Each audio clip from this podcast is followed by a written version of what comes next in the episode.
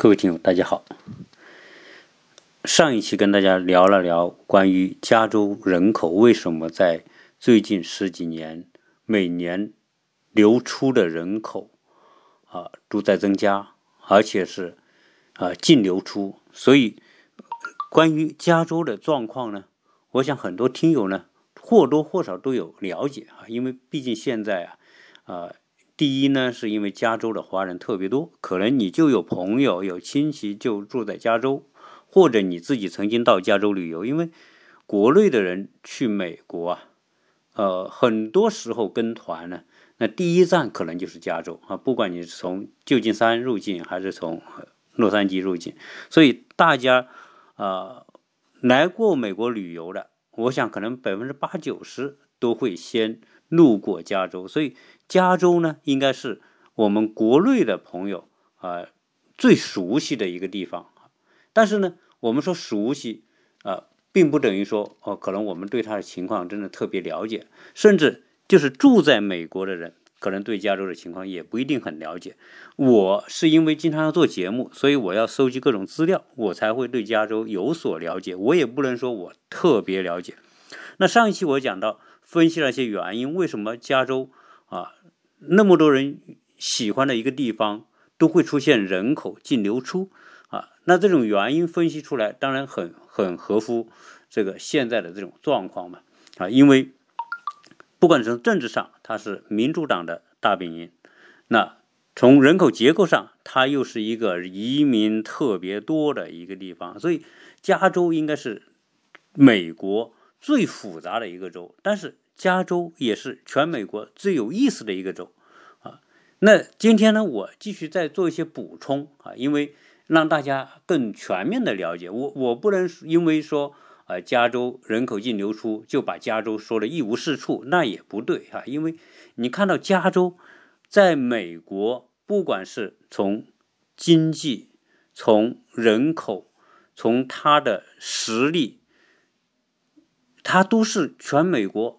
最牛逼的州啊，那所以我今天呢补充一些资料，令大家能够对加州这个这个州有更全面的了解。首先，加州的人口啊，我上次讲了，加州的人口现在已经是白人不是占多数了啊。那具体数字啊，我呢也查了一些资料，在这里一起啊顺带跟大家分享一下。那今天的加州呢，第一大人口，从族裔来说是拉美裔的，它占百分之三十九点三。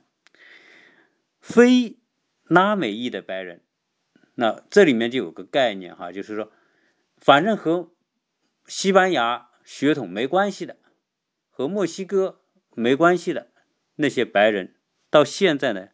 他只占到百分之三十六点六。这个数字啊，在一九七零年的时候，非拉美白人还占到百分之七十六点三到百分之七十八，到了二零一八年的时候，只降到百分之三十六点六。当然，这个下降不是因为他死掉了，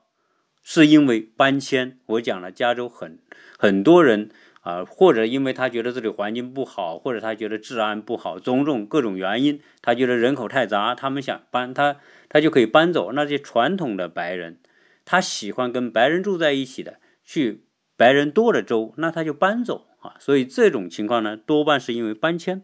导致的。那黑人实际上在加州呢，只占不到百分之六，大概五点五到五点七的样子。亚裔占百分之十四点五，那这个亚裔呢，就涵盖所有的亚亚洲人啊，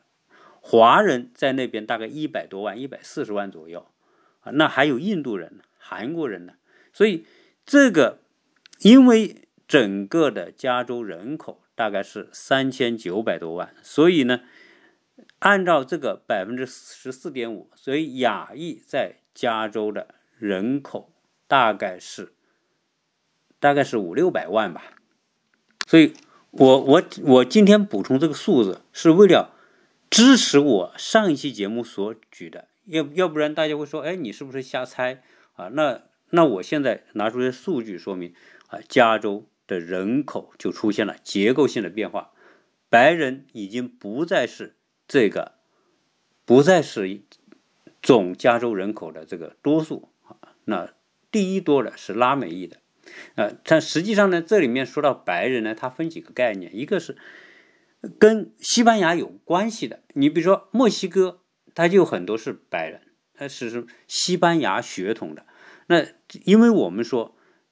拉美这这个区域的人口混血程度特别特别严重啊，但是虽然很严重，但是还是有很多从欧洲当时西班牙、葡萄牙移民到拉美的那些传统的欧洲白人，他只跟白人结婚通婚，那就变成什么？变成还是保留了一部分，就是这种白人血统的。就是纯正的欧洲白人，但是他只是出自西班牙、葡萄牙，但是这种纯正的西班牙、葡萄牙白人占的比例在拉美已经是不多了啊，因为经过四五百年下来，他总是啊这些白人他以各种各样的方式都会跟其他族裔的，比如说我们说跟黑人，对吧？跟印第安人，那有有各种通婚。然后他们的第二代又在各种方式通婚，所以我讲的就是说，现在很多拉美裔的这些人呐，就我们说老墨吧，呃，统一概念实际上就是从拉丁美洲过到美国的这些人，他的人的长相呢，你就发现呃很大的差别，有的哎，你看起来还有白人的这种血统，比如说他的外貌啊、长相啊，这个鼻。鼻子高，眼睛比较深，这种还是有啊。虽然他混血了，但是他还是有这种白人的血统占的比例比较高。但是有一些呢，就混的比较乱之后呢，你就看起来就跟我们黄种人一样，可能他这个白人，他可能有白人的血统，但是可能是白人的十分之一啊，或者是二十分之一，然后他可能有更多的印第安人的血统，然后呢，也有各种黑人混血之后呢，他又比较黑。所以你就看到他他这种这种情况，啊啊，那加州它的面积也是比较大的，它有四十一万平方公里，那四十一万平方公里，呃，相当于我们国内的两三个省那么大吧。一般我们国内的省，大部分情况下都是十几万到二十万平方公里的居多，啊，我记得福建大概是十万平方公里左右。什么湖南、江西都是十几万平方公里，所以加州呢，它面积也不小，对吧？它有四十一万平方公里。那加州的这个人口呢，非法移民特别多。那因为它到目前为止大概有两百六十万到三百万的非法移民。同时，呃，加州的经济实力在全美国是排第一的，啊，它的经济特别牛。那经济为什么牛啊？你你要掰开来看，那首先，加州的创新产业，啊，美国从互联网之后的那种主要的创新产业都聚集在加州，啊，当然首推的是硅谷。那硅谷在哪？硅谷就在旧金山。为什么旧金山会有这个硅谷呢？那这个也很有趣。就当初啊，这个有，就是旧金山有一所大学叫斯坦福。斯坦福这种这部这个大学在美国和在全世界都特别有名。斯坦福大学在美国是一个特别。神奇的一个大学哈，它实际上它的地位啊，在很多年轻人心目当中，远远超过常青藤，超过哈佛、耶鲁，包括麻省这样的学校啊，因为它是啊硅谷的孕育者，也就是说，今天的硅谷啊，是因为有斯坦福大学。斯坦福大学，当然大家一听这个名字名字就知道，这个是以某一个人来命名的。呃，不错，这个大学呢，它的创建者叫斯坦福。为什么他要创建这样一所大学？在美国创建一所大学都是需要投入很大的，但是呢，这个创建者叫斯坦福，他就有这样的财力，因为他曾经担任过加州的州长，在十九世纪的七十年代，大概一八六一年，他同时呢担任过美国的议员，他还是著名的中央太平洋铁路的总总裁。大家知道这个，我们说早期的打通美国从东海岸到西海岸的两条铁路啊，其中一条就是中央太平洋铁路。而中央太平洋铁路的修建过程当中，由于西部的落基山脉地势非常的复杂和陡峭，在那个年代并没有特别说啊大型的机械，对吧？你要铁路是要相对平坦的，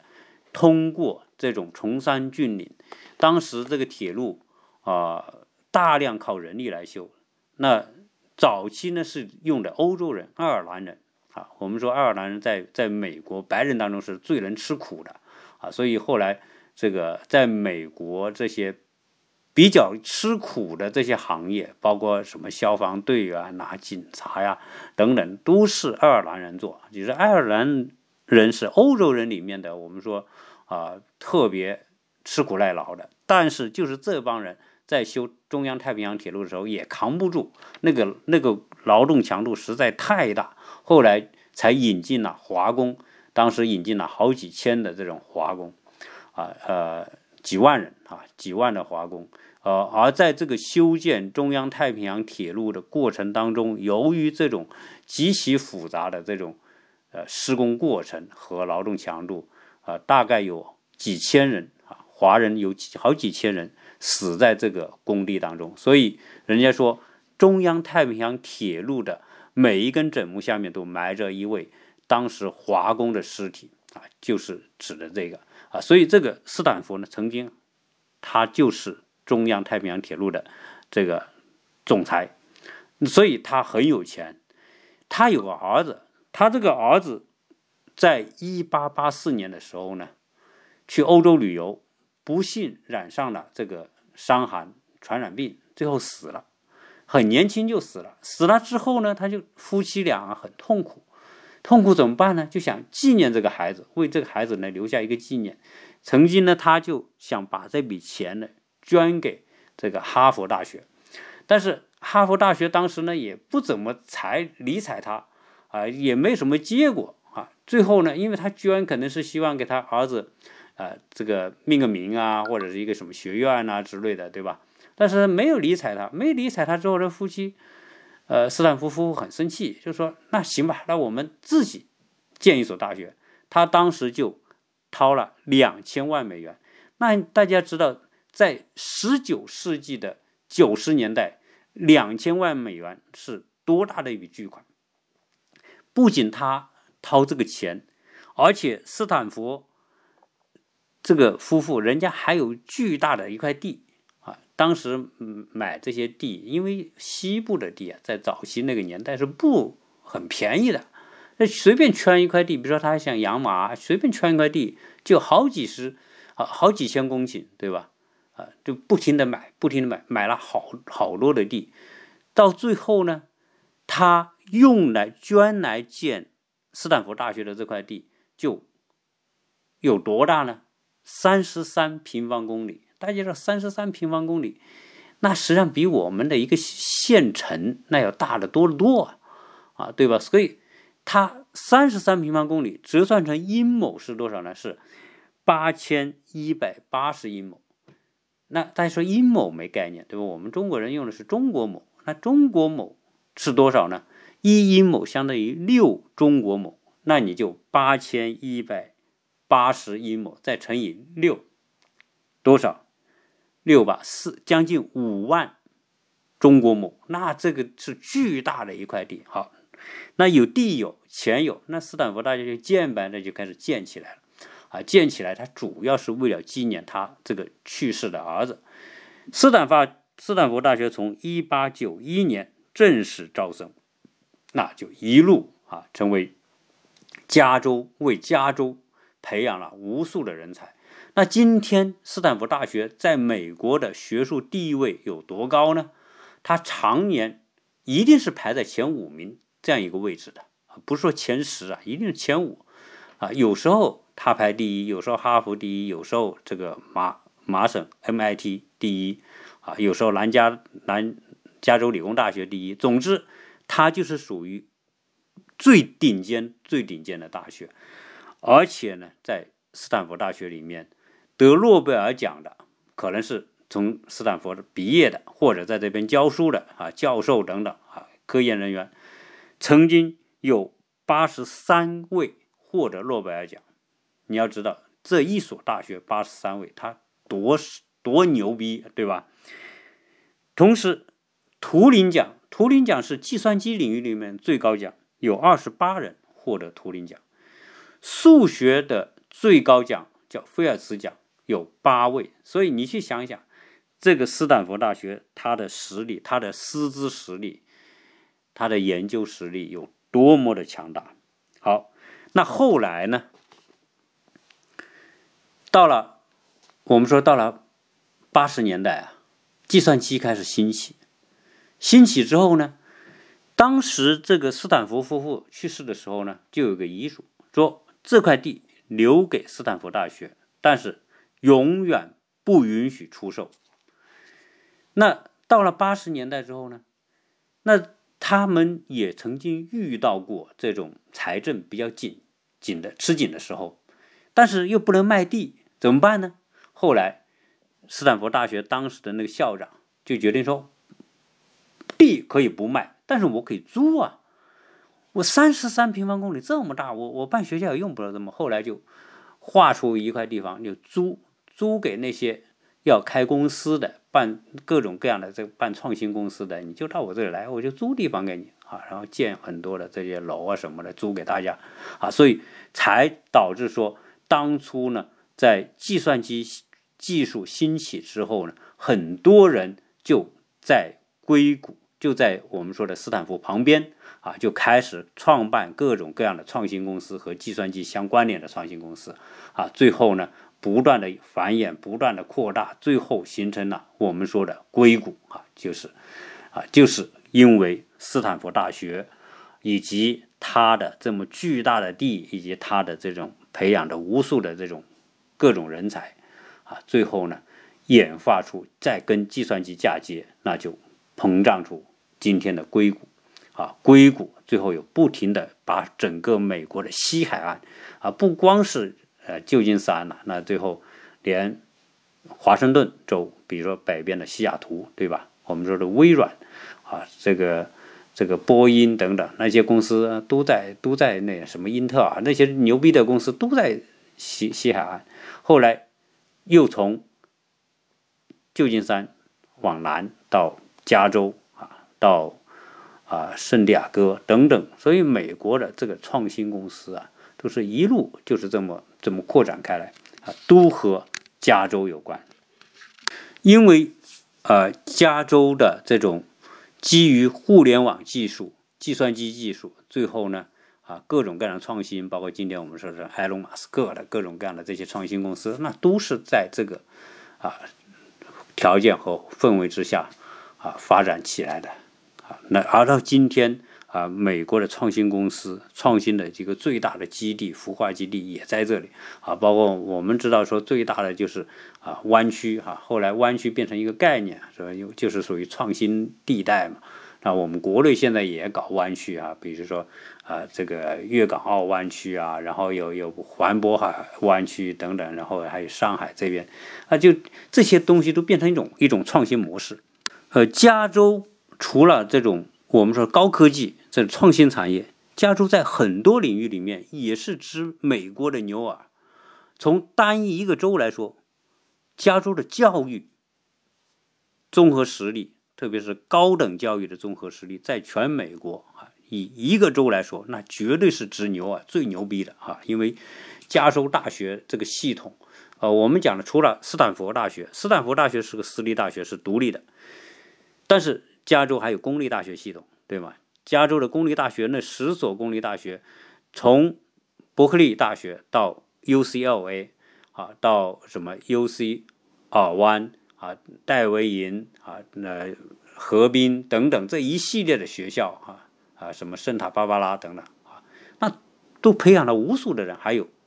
还有什么？还有南加大、加州理工大学啊，都是很牛逼的大学。所以它的教育在全美国，它的娱乐业在全美国那都超过百分之十的这个占比。那此外呢，加州的金融业、服务业也是很厉害。加州的服务业占全美的百分之十五，厉害吧？那同时呢，这个除了这些之外，你还要想到是加州的农业也是全美国最厉害的，厉害到什么程度？加州的农业产值占全美国农业产值的百分之二十，啊，就是这么一个州啊，从各个方面来说都是很厉害很厉害，啊，那当然我们说这么实力强大的一个州，啊，它的经济。它的就业肯定都不错嘛。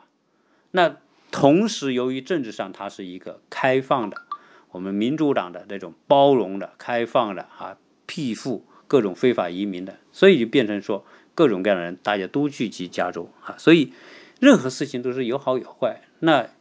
你的开放、开明，让这个地方能够蓬勃发展，那同时也来了各种各样的这种我们说的这个对加州。不利的因素啊，就是我们说的治安呐、犯罪呀等等。那加州的犯罪率，这个监狱的人数，在全美国也是数一数二的啊。今天全美国有两百三十万的在监犯人，那加州大概占到百分之十七，有数据说是呃十七万多，有数据说十四万多。啊，总之十几万犯人，那这个占比也是很高的。这次疫情的时候，这些很多犯人由于监狱实在人满为患，那就很多很多人就提前释放，大概放了八千到一万的犯人。也有些人就是说，可能差个半年，差个几个月啊。现在监狱里面感染新冠疫情的人越来越多啊，这个时候呢，就把这些轻罪的。啊，或者是已经快要结束了，刑期快要结束了，就给他放了啊，所以放了好多人出来。我们讲加州的经济实力，呃，如用数据来反映它有多强呢？二零一八年的数据，但实际上二零一八、二零一九它只会越来越呃高哈。二零一八年的数据，加州的 GDP 大概是二点九七万亿美元，二点九七万亿美元。大概是多少呢？啊，我们用它和全世界的国家来排名，你就比较容易有概念。呃，在全世界，如果加州作为一个国家来看，在全世界大概排第五，GDP 排第五。第五，那它前面后面是哪些国家？那它的前面当然是美国，其次是中国，对吧？中国十十二万亿多嘛，日本四万多亿，德国将近四万亿，你看，这就四个了嘛。再接下来就是它了，就是加州了，将近是就是三万亿嘛。英国还排在它后面，英国只有二点八一万亿，加拿大一点七三万亿，韩国一点六六万亿，这就是加州的这种实力。但是由于加州的这个政治氛围，民主党执政，然后呢，民主党呢就是采取比较对中下收入的人啊比较包容，同时呢给予很好的福利。毕竟有这些人，而质质变到这一次新冠疫情的时候，大概很多非法的移民。他失业了，他都能够领到救济，大概每人领个五六百美元，对吧？那这就是很不错了，一花一花也差差不多将近两两亿美元，啊，所以民主党他就是要兼济这些呃贫困人口，然后各种各样的，我我上次讲了，还有很多的流浪汉，甚至要让他们住公寓，都要花很多钱，啊，那这一次疫情，我前不久看到一个数字，加州的州长。纽森啊，他呢决定加税啊，因为这个新冠疫情，第一，很多人需要救济，第二呢，很多人需要各种各样的补贴，呃，就加税，加多少呢？大概要加五百八十亿美元的税，五百八十亿美元，那要加到这些交税的人身上，那也是不小的一笔数字啊。那你为什么要加这么高的税啊？你比如说，这一次在纽约，呃，在在加州做的最明显的就是，在疫情期间，你租别人房子，你交不起租金，屋主不能赶你走。给你半年时间，或者是多长时间，然后呢，允许你迟交，不，不是说你不交。那这些人，我住在这里面，我现在交不起，我只要申请，我就可以不交，然后这个房租再以未来来交这个房租，那就变成什么？变成这些屋主变得压力很大。你看，屋主可能我买的这个房子出租，我是贷款买的，你现在不给我房租，我贷款我就收，我我就交不了。啊，那最后他又说，哎，你如果有贷款交不了，那贷款利息啊，或或者是还贷，我也给你延期。总之一环扣一环，那你收不到租，那这个房产税各方面都给你各种优惠啊。总之来说，他是向这些中低收入的人倾斜啊。那这些东西都是要花钱的啊，但这些钱最后从哪来？那就是从那些交税的人啊加税。基基于这种情况呢，啊，未来我们讲，加州有庞大的失业人口，有庞大的这种呃无家可归的人口，我们说流浪汉人口，还有巨多的非法移民的这种人口。那这作为民主党来说，他一定要看到他们的问题，甚至要出手去帮助他们。而出手帮助他们，就是要用用到钱，而这个钱那只能通过加税。所以未来。虽然我们说加州啊各方面它的条件有它的好处，对吧？有它的这个在美国啊，从经济实力、从就业、从创新、从科技进步，它都有它的好处。但是对于落到每个普通老百姓而言，那就是实实在在的，你给我加税，对吧？我一年多加一千块或者多加几，你你这些税加起来，那我的生活质量就会降低，那变成说生活压力加大。啊，所以这也就是能够解释为什么啊，虽然加州的经济在美国直牛耳，但是仍然有很多人会选择离开加州，啊，就是因为这种人口结构、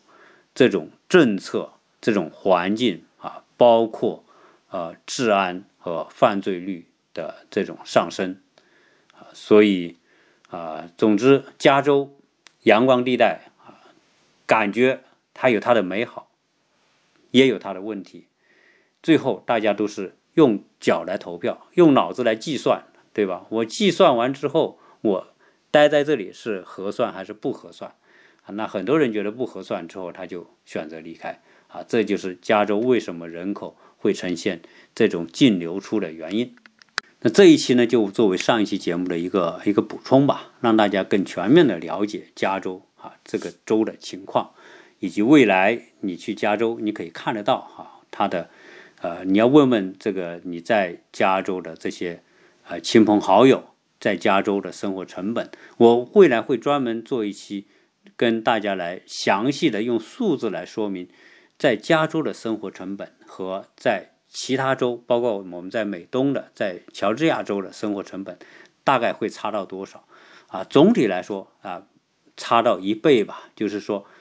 啊，如果加州是一百的话，那么这边大概是五十，就是就是有这么大的差别啊。那有人说，为什么这些人还有那么多人要离的留在那里？当然，那各有各样的原因啊，对吧？毕竟有很多人啊，孩子教育或者家里的亲人或者是家人等等啊，或者他在那里从小长大，各种各样的因素啊，导致很多人啊没办法离开。啊，能离开的，有些人就会选择离开。好，呃，关于很多听友问我的微信怎么入群的问题，我在这里再告诉大家，我们的入群微信，你可以加幺八六零七三幺八二零零的微信，啊，然后呢，注明你是哪个省哪个城市的，那我们会。根据情况把你放到某些群里面去，啊，希望大家在群里面呢，啊，多多的沟通和交流，呃，让我们这个群啊有更多的新人加入，有更多的意见的分享，啊，关于入群之后啊，大家一定要看看群里的一些规定啊，我希望所有入群的听友能够啊为这个群塑塑造出更好的氛围，让大家更加开心和愉快。谢谢大家。